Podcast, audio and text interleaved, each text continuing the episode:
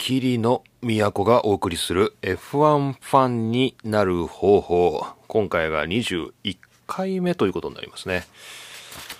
まあ、突然なんですけどね、えー、焼きたてジャパンっていうね、橋口隆さんの書いた漫画が今ね、こう手元にあるんですけど、もうちょっと友達がね、あの漫画の本をね、こうまとめて処分するっていうから、まあ、どうせ捨てるんだったらちょっと捨てる前に僕にくださいって言ってね、あのー、まあ、軽い気持ちで声をかけたらね、段ボール3箱分の漫画が 段ボール3箱分の漫画がこう我が家に持ち込まれましてね、これどうすんだと思ったんですけど、まあちょっと開けてみるかって言って全部開けてみたら、まあ、パトレイバーとかですね、まあそういう僕の読んだことのある漫画もたくさんあったんですけど、まあ、その中には結構ね、あの、読んだことないものも、まあ、ほぼ大半が読んだことなくて、この橋口隆さんの焼きたてジャパンっていうね、これアニメにもなってたと思うんですけど、これも入ってて、まあ、パンかと思ってちょっと読んでたんですよね。どっから F1 の話になるんだろうと思ったよね。こっから F1 の話になるんだけど、このね、焼きたてジャパンのね、2004年に出た12巻にね、F1 グランプリっていう回があって、まあ、これびっくりしたんだけど、ずっとこうパン屋の話だと思って読んでたら、こう急に F1 グランプリが始まってさ、これ有名な話なの？これ。わかんないんだけど、第95話がね、F1 グランプリなんだよ。で、まあ、これサンデーに連載してた漫画なのかな？サンデーなのかな？ちょっと漫画、そういう漫画週刊誌にあんま明るくないんですけど、えー、これ焼きたてジャパンの小学館だもんね。そこにね、F1 グランプリっていうのがあって、F1 グランプリでパンの勝負をしようみたいな、なんかそんな話なのかな？で、ちょっとそういう1話だけあるんですけど、そこでね、こう、見返りシューマッパっていうね、見返りシューマッパっていうね、ドライバーが出てくるんだけど、えー、アイ、アイブトンヘナ亡き後、世界最速の名を欲しいままにしとる F1 レーサーやがな、みたいなね、えー、そんな感じで見返りシューマッパって人が出てくるんですけど、えー、この時ね、優勝すれば通算100勝目、6度目の世界チャンピオンも目の前っていうね、モナコグランプリを想定してるのかな。そういうタイミングのね、見返りシューマッパって人が出てくるんですよ。で、いや、そういえばちょうどハミルトンがね、アメリカグランプリで6度目のワールドタイトルを取ったところだから、まあ、そのタイミングで、この時代の見返りシューマッパに出会うとはなっていうね、しかもこう、焼きたてジャパンで いや、なんかこう、運命的なものを感じるなとか思いながら読んでたんだけど、まあ、ここ結構ひどいよね、この間ね。この、この輪は結構ひどいよね。こう、見返りシューマッパって人出てきて、こう、いろいろこう、パンについて公表したり話す時があるんだけど、語尾にね、全部顎がつくんだよね。シューマッパさん優勝おめでとうございますって、どうも顎？ひどいよね、これ。えーこれで通算100度目の優勝ですよって。ありがとう、顎。これもファンの皆さん、そして僕を温かく見守ってくれた両親のおかげ、顎。って言ってですね、全部語尾に顎がつくっていうね。まあ、こんなあの、見返りシューマッパーって人が出てきたっていうだけの話なんですけど、でもまあ、こういうなんか一般的な、こう、少年漫画っていうのかな。こういう漫画にさえ、こう、F1 グランプリっていうものが出てきて、まあ、そこにこう、シューマッパー、まあ、要するにミハイル・シューマッハを模した、こう、キャラクターが出てくることが許されるぐらい、まだ2004年でも F1 ってそんなに、なんていうのかな、受け入れられてたんだなと思って。なんかね、もう、こうなんか、セラ・プロストみたいなね、そういう時代の後っていうのは、もうちょっとこう F1 っていうのに対して、こう、冷たい時代が続いてたのかなと思ったんだけど、全然まだね、2004年にはこういう見見返りシューマッパっていう人が許されるぐらいの、こう F1 に対する認知が日本にはあったんだなと思って。なんかね、そういうね、感動もあったね。15年前か。だから今、だから何、あの、ハミルトンが6度目のタイトルを取ったって言うけどさ、そういう、何今の少年漫画とかね、まあ少女漫画とか、そういう漫画に、こう F1 グランプリっていうね、そういう権利を取ってないんだけど、まあ F1 のことを書きたいみたいな、そういうシチュエーションがあって、何？ルイ、ルイス・パミルトンとかね、そういう、そういうキャラクター出てくるのかなと思って、なんか出てこなくないっていうね、ちょっと寂しい。でもなんかこの、焼きたてジャパンすごい良かった。12巻。これ F1 ファンの人はね、これを機に F1 ファンになった人もいたんじゃないかな、2004年。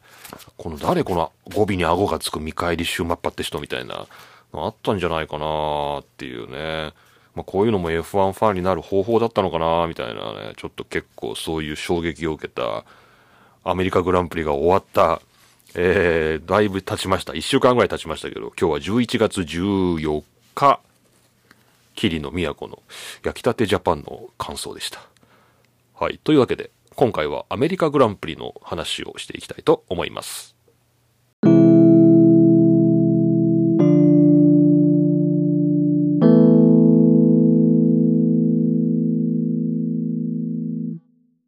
はい。というわけで、改めまして、桐野都です。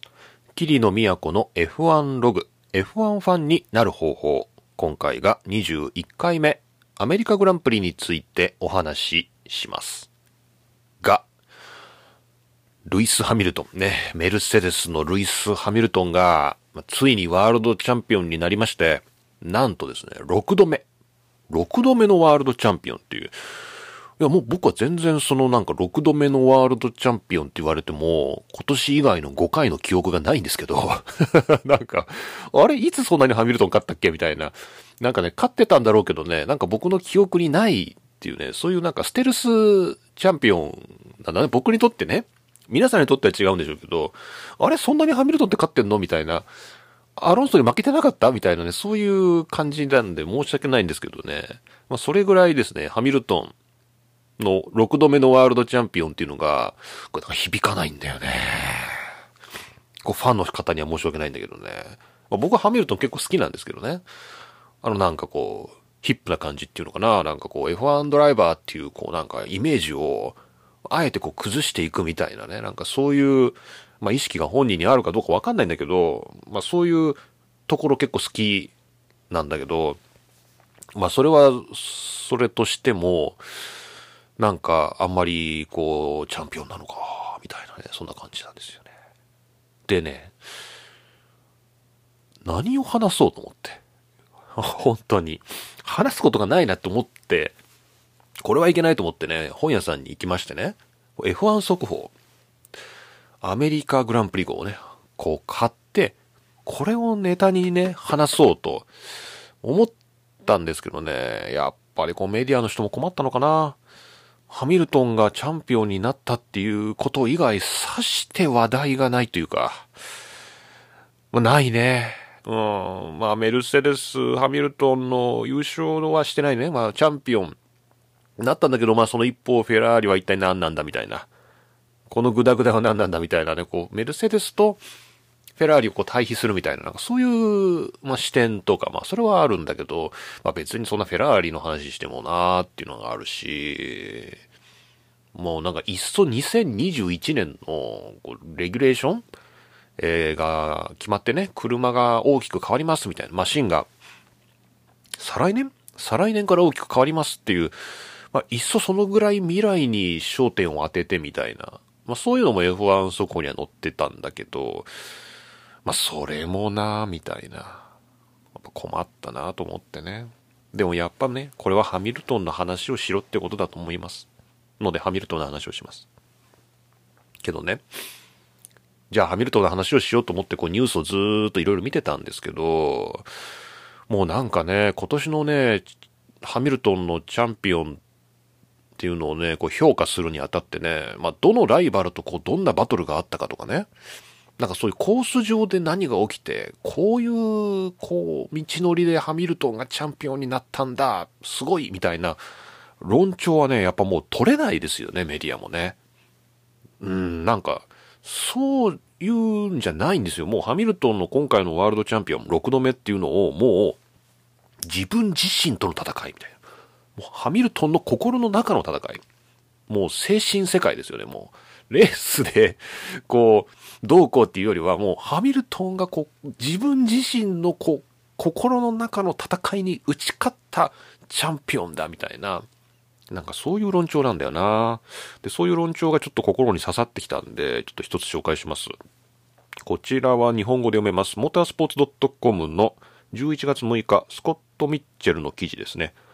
心の悪魔と戦い続けたハミルトン。6度目の王者獲得は最もタフなシーズンっていうね。まあ、最もタフなシーズンっていうのはこのハミルトンの言葉を引用してなんですけど、えー、まあ、心の悪魔って一体何なんだっていう、まあ、そこですよね。で、ここではね、えー、まあ、一見楽なように見えるでしょっていうのがやっぱ前提なんですよね。今年のハミルトンの、まあ、ワールドタイトル、ね、チャンピオン獲得は、一見楽だとみんな思ってますよねっていうのが、この記事の前提じゃないですか。だから、まあ楽なように見えますけど、楽なものじゃなかったんだよっていうね。で、それはなんでかっていうと、まずね、こう、ハミルトンが、えー、いろいろこう乗り越えるべき、こう、なんていうのかな、気分のこう浮き沈みっていうのかな、なんかそれがすごくあったんだよっていうのがね、まあ記事の主体なんですよ。じゃあその浮き沈みってどっから来たのっていうと、まあまずここで大きくは取り上げられてるのは、まあ二人の、こう、彼にとってのね、非常にこう衝撃的な死っていうのかな、死があったっていう。えー、これはあの、F2 のアントワヌ・ユベールが、えー、事故死したっていう、あれはベルギーでしたかね、えー、があり、で、もう一個がね、ニキラウダね、メルセデスの、えー、なんていうのかな。チームの、あれは、パートタイムの会長だったのかな。非常勤の、なんか、うん、まあ、非常にこう、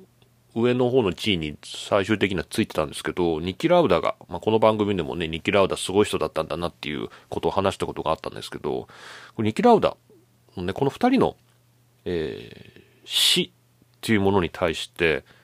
非常に動揺したっていうのは大きな衝撃を受けたっていうことが、もう書いてあります。なんかね、これ結構意外だって言ったら失礼なんだけど、あの、まあ、もちろんユベールのね、こういう若いドライバー、まあ、ちょうどか、まさに彼が事故を起こした瞬間、ハミルトンはその時、記者会見をね、メディアの囲みを受けてたんですよね。んで、あの、ワーオっていうね、彼大丈夫かな、大丈夫かな、みたいなね、そういう、なんか、コメントしてたっていうのがね、確か当時記事になってて、まあ、そのと同じドライバーとして、まあ、衝撃を受けるっていうのは、なんかそれはまあ、まあ言ったらなんだけど、まあ、なんとなく、まあ、そうだよなっていうのが理解はできるんだけど、意外なのがこの、ニキラウダの死にね、そんなにハミルトンが、って言ったら失礼なんだけど、そんなに衝撃を受けたのかっていうのが、うーん、なんとっていうかね、すごい意外だったんだよね。で、これは実はね、ハミルトンも意外だったらしいんだよね。まさか自分がそんなに2期を失ったことでショックを受けるとは思っていなかったっていうね、ことを彼自身も言ってて、なんか、あの、そんなに彼のことをね、愛していたっていうことを僕は分かってなかったんだっていうふうにね、こう、ルイスが言ってて、なんかね、まあ、なんか、それはまあ、それは意外だよね。僕も意外です。それはルイスも意外だったんだなと思って。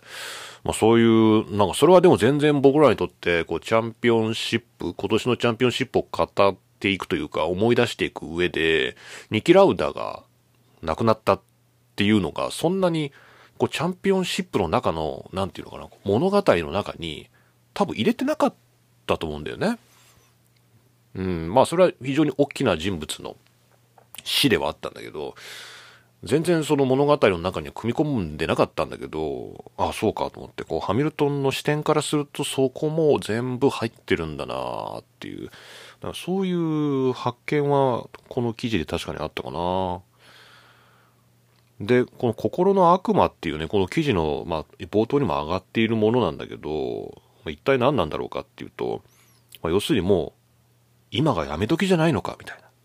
もう、続けるべきなのかやめるべきなのかみたいなね。もうやめてもいいんじゃないかみたいなね。なんかそういう、こう、囁きっていうのかな。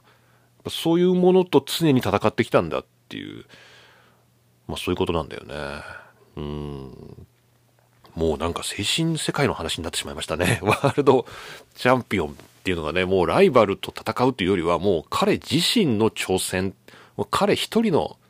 心の中のもう戦いなんだっていう、まあそういうシーズンだったんだっていう2019年アメリカグランプリが終わり6度目のワールドチャンピオンを取ったハミルトンっていうね、まあそんな感じです。でも、ミハエル・シュマハは7回取ってるしね、えー、ハミルトンの契約はまだ来年まであるんですよね。2020年まであるんだけど、2020年以降も、まだまだやることはたくさんあると。えー、新しいマシンもね、こう、大きくレギュレーションが変わって、新しいマシンが用意されるわけで、それをまたどうやって走らせるかっていうのは、ドライバーにとって新しい挑戦だみたいなことを言ってて、2021年以降もまだ現役を続行するっていう意思を今のところ見せてますから、これはやっぱりこう7度目、8度目、9度目っていう風にこうチャンピオンが続いていくのかなっていう、そんな2019年11月のアメリカグランプリが終わった後の気分です。どうなるんでしょうか。えー、そんな感じですかね。えー、じゃあ、これで、ちょっと次、ちょっと休憩挟みまして、アメリカの F1 事情っていうのでちょっと面白い記事がありましたんで、まあ、アメリカグランプリ終わったとこですけども、アメリカの F1 人気があるのかないのかみたいな、そんな話をしていきたいと思います。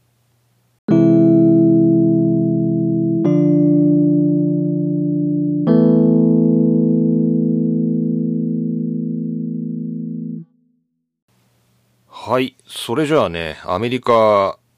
つながりでというか、アメリカで F1 がだいぶ苦戦してるという、F1 ファンがいないみたいなね、ちょっとそういう話が問題になってましたんで、ちょっと紹介したいと思います。これはあの F1 のメディアではなくてですね、経済誌かな？フォーブスっていうね、えー、そういうえー、雑誌がありますけど、それのウェブ版ですね、フォーブスの2019年の10月2日の記事で、えー、Formula 1 makes 2 million loss on digital media っていう、えー、F1 が、えー、約200万ドルの損失をデジタルメディアで出したという。200万ドル ?200、1、10、100、1000万？2億円ぐらいかな？200万ドル、えー、の損失を出したという。まあ、デジタルメディアですか、つまりインターネットですかね。インターネットの取り組みで、えー、出したよっていうことですね。200万ドル出したって一体何でそんな損失をっていうところなんですけど、えーとね、英語の記事なんだけど、ちょっとどうやって紹介していこうかな。あ、で、これ書いたのがね、クリスチャン・シルトっていう、懐かしいみたいな。これどれぐらいの、こう今このポッドキャストを聞いている人がこのクリスチャン・シルトっていうこのジャーナリストの名前に反応してくれるのかはわからないっていう、多分僕だけなんですけど、このね、こう、フォーミュラマネーとかね、こう F1 の金絡みの記事をね、専門的に書いてる人ですよね。まあ、モータースポーツのえー、ビジネス面のね、こうお金の面をずっと追っかけて書いてる人ですね、クリスチャン・シルトってね。まだやってたんだな、みたいな。まあ、それはお互い様なんだけど。っていうね、クリスチャン・シルトの記事なんです。でね、これで読んでてびっくりしたのが、あのー、まずさ、その、F1 ってね、僕らはその DAZN で見ようとか、こう、スカパーで見ようとかね、こう、いろいろ、選択肢としてはあって、インターネットでも見られるんですけど、あれと、そういえば F1 って、こう今、リバティっていう新しい、まあそういう運営母体になってから、インターネットでレースを見れるようにするぞみたいな、今度こそやるぞみたいな、なんかそういう話確かあったと思うんだけど、見られないな、みたいな。もう F1 の公式でやってくれるんだっったら、むしろそっち契約してもいいなぐらいの僕は気分なんだけど、見られないんだよね。で、なんでなんだろうなと思って、あのー、やめたのかなと思ってたんだけど、やってたんだね。ただ、国を限定してやってるみたいで、日本ではそれは見られないんだよね。全セッション生でライブで、F1 が公式にね、ライブストリーミングやってるんだけど、日本からは見られないのね。で、イギリスからも見られないの。見られない。だから僕の行動範囲ではほぼ見られない。だから、存在してないのと一緒なんだけど、だけど、アメリカでは見られるんだって。で、この F1TV っていうね、あの、URL ではね、f1tv.formula1.com。まあ、formula1.com の中に F1TV っていうところがあって、ここでね、契約の画面あんだけど、これ日本ではね、要するにライブタイミングの契約なんですよね。ライブタイミングが見られますよっていう、それが年間の3600円ぐらいだったっけ？ちょっとそれぐらいの価格で、えー、見られますよ。今すぐ登録しましょうみたいな。なんかそういう F1TV ってそういうサービスなんですよ。えー、っと、あ、3200円ですね。日本からは3200円で、えー、ライブタイミングにフルアクセスできますよっていう、まあ、あと650以上の昔のレースがアーカイブから見れますよって書いてあるね。F1 オンデマンドで。そういうのあるんだ。これがま3200円で見られますよっていうのがあるんだけど、まあ、これだけなんですよ、F1TV って。でも、この上に国を切り替えるところがあって、まあ、これで United Kingdom にしても同じ、日本とほぼ同じサービスっていうか全く同じサービスなんだけど、 United States of America にするとね、F1TV Pro、F1TV アクセスっていうこう2つのね、F1TV のサービスが分かれてて、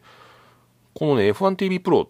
F1TV アクセスは一緒。F1TV アクセスっていうのは日本とかイギリスと全く一緒でライブタイミングが見られますよっていうもので、まあ年間26ドル、まあ一緒ぐらい。なんだけど、TV プロの方はね、えっ、ー、と、すべてのレースのすべてのセッションのライブストリーミングが見られます。すべてのドライバーのオンボードカメラとチームラジオにアクセスできます。これすごいよね。すべてのオールドライバーで、オールドライバー、すべてのドライバーのオンボードカメラとチームラジオにすべてこう個別にアクセスできますっていう。で、えー、F1 だけじゃなくて F1、F2、F3、ポルシェスーパーカップのライブストリーミングもありますと。いうので、まあ、あとはもちろんライブタイミング見られますよ、みたいな。これで、年間79.99ドル、80ドル、まあ、1万円ぐらいですかね。え、1万円 ?1 万円でいいの ?1 万円ぐらいでね。年間1万円で見られますよって、こういう F1TV プロっていうのがあって、いやもうこれ、もう僕は入りたいですね。これは、僕はこれでいいですね。こっちぜひお願いします。もう、あの、全然実況英語でいいんで、もう全然これ見たいんですけど、ただこれが伸び悩んでるらしい、アメリカで。このね、あの、これが全然伸びてないんだって。あの他にもまあ YouTube とかソーシャルメディアで無料でもちろんこういうプロモーションやってるんだけど、この F1TV Pro っていうのが、えー、予測されていたほど伸びてないらしくって、まあ、全然ダメなんだって。そんで赤字なのかな？で、赤字で、えー、損失が出てて、で、まあ、この記事になったっていうことみたいです。で、まあ、この F1TV Pro っていうサービスもなんかあんまりうまくいってないみたいで、それはあのなんかこうクオリティっていうの？こうなんかライブのストリーミングがうまくいくかとか、なんかそういう見られる見られないみたいな、そういうサービス上の不満も非常にローンチされてからあったみたいで、まあ、その改善に取り組んでいるっていう中で、やっぱりこうユーザーも伸びないみたいな、なんかそういうことらしくて、これちょっともったいないなという感じですよね。ただね、こうね、この記事のね、最も衝撃的なところがね、もうこれ読んでてびっくりしたんだけど、え、っとね、アメリカの F1 ファンの平均年齢は59歳であると。アメリカの F1 ファンの平均年齢は59歳であり、っていう、この一文がすごい衝撃を受けた。これはもう今回の番組のタイトルは決まったなと思いましたけど。59歳だなと思いましたけどね。あので、59歳、平均年齢59歳っていう人は、F1 っていうものの、そういうなんかテクノロジカルなね、技術的な面っていうのは大好きなんだけども、じゃあ一方自分がプライベートでそういうテクノロジーを使うかっていうと使わないんだっていうね。でも携帯、スマホとか iPad とか自分の PC とかではレースを見たくないの。テレビで見たいんだって。で、そういう世代は ESPN っていうさ、そのいわゆるスポーツ専門の F1 をね、契約して流している、まあ、要するにこう、フジテレビネクストみたいなね、そういうチャンネルがあるから、まあ、まあ、どっちかって言ったら J スポーツだけど、まあ、そういう F1 を流してるって意味では、そういう有料のね、ケーブルチャンネルがあるから、59歳、平均年齢59歳の F1 ファンっていうのはみんなそっちを見るんだって。だからこう F1TV プロがどんだけ例えば今後洗練されていって素晴らしいサービスになっても、いや、スマホでは F1 見たくないとかね。まあ別にそんなあの、なんかオンボードとかパカパカパカパカ切り替えたりとか、チームラジオ聞いてニヤニヤしたりしたくないみたいな。まあなんかそういうファンが多くて、アメリカで、せっかくアメリカでこの F1TV プロっていうサービスをやってんのに、その、そこにそれを欲しがるファンがいないんだって、アメリカに。これはもう驚くべきことですよね。どこに驚きゃいいんだっていう。まずは59歳ってとこだよね。でね、この記事を見てたから、こう、アメリカグランプリのこう中継をこうバーっと見ててもね、もう客席にしか目がいかないっていう、なんか、こう、客で、お客さんどんな人が、で、こういう、なんだろうな、こうグランプリに来るっていうのはある種、こう、フェス的なこうイベント感が多分あるから、まあ家族連れがいたりとか、なんだろうな、まあ若いファンも多分いるんだろうな。お祭り感覚でっていう、そういう気分はまあわからんでもないんだけど、こうマイレース家でテレビで見よう、レースを見ようっていう人は、まあやっぱ平均年齢59歳なんじゃないの？アメリカで。これはまずいですよね。まあ、人事だっていうふうに言い切れないというか、鈴鹿サーキットに毎年足を運んでいて、まあ、若い人もいるんだけども、やっぱ高齢化していくのかなっていう、そういうね、平均年齢59歳が日本でも見えてきてんじゃないかなって、もしかしたらもうすでに平均年齢59歳なんじゃないのかなっていうね、そういうね、不安も、このアメリカの、えー、まあ、まあ、うまいことデジタルメディアの配信が言ってなくて、こう、損失が出てる、200万ドルの損失が出てるぞっていう、これはね、人事じゃないなと思いましたね。いやー、年間100ドルでしょ？まあ、1万円ちょっとで、全レースの全オンボードの全ラジオが聴けるって言うんだったら絶対契約するけどな。もう、もういいよ、 DAZN もネクストもね。もう全然これいいよね。こっちのあれでしょ ?F1TV プラスは河合ちゃんも出てこないだろうしさ。もうこれ絶対いいよね。いやー、でもダメなんだって。だ、もダメなんだって、どっちがダメなんだろう？このサービスがダメなのか、アメリカがダメなのか。ねマーケットがダメなのか、プロダクトがダメなのかみたいな話なんですけど。いやーでもちょっとなんかアメリカグランプリ自体もさ、どうなんだろうなっていう。で、ハースもさ、なんか F1 アメリカのチームなんだけど、アメリカでこう北米行ったピリッとしなかったりとかね。なんか、こうますますこうダメージが アメリカに対して広がっていく。まあ、なんか、ちょっともったいないなっていう、まあそういうお話でした。というわけで、まあアメリカグランプリは終わったんですけど、もう金輪際アメリカグランプリがないみたいな、そんなことにはならないといいなと思ってます。あと、ぜひ、リバティメディアさん、この F1TV プロはですね、ぜひ日本でも、ぜひ、ぜひお願いします。まあ、なんだろう、VPN サービスとかでアメリカに IP アドレスを偽装すれば契約できちゃったりするのかなと思いつつ、やっぱりでもクレジットカードとかで支払いが生じるから多分そううまくはいかないんだろうなと思ったりしてまして、まあそこまでしてもやりたくないっていうのがあるんで、まあ、ぜひ日本でも、もう英語のままでいいですから、ね、英語のままでいいんで、ぜひですね、F1TV プロ日本でもリバティメディアさんお願いします。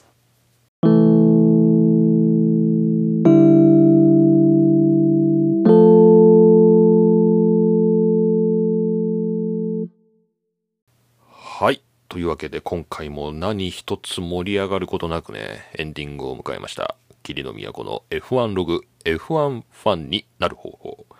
でした。いやーほんと平均年齢59歳は衝撃的だわ。アメリカ、若くて自由な国だっていうイメージがあったけどね。もうこれはむしろこう、何かこう違うアメリカだよね、これは。全然なんか、うん、危ない。これ良くないですね。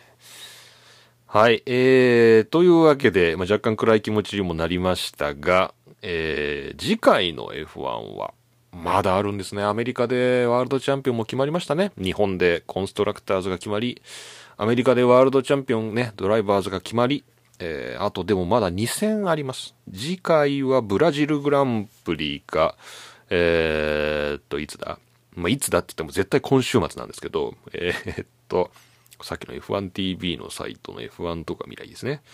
えー、2019年シーズン。はい、ブラジルは11月の15日から17日と、今日が14日なんで明日からですね。日本的な時差の感覚で言うと明後日からってことになるのかな。まあそういうブラジルです。見どころとかあんのかな見どころ、まあ別にチャンピオン。なんだろう、すごい前向きに考えれば、もう今年別にワールドチャンピオンが誰でもあんまりみんな気にしてなかったもんね。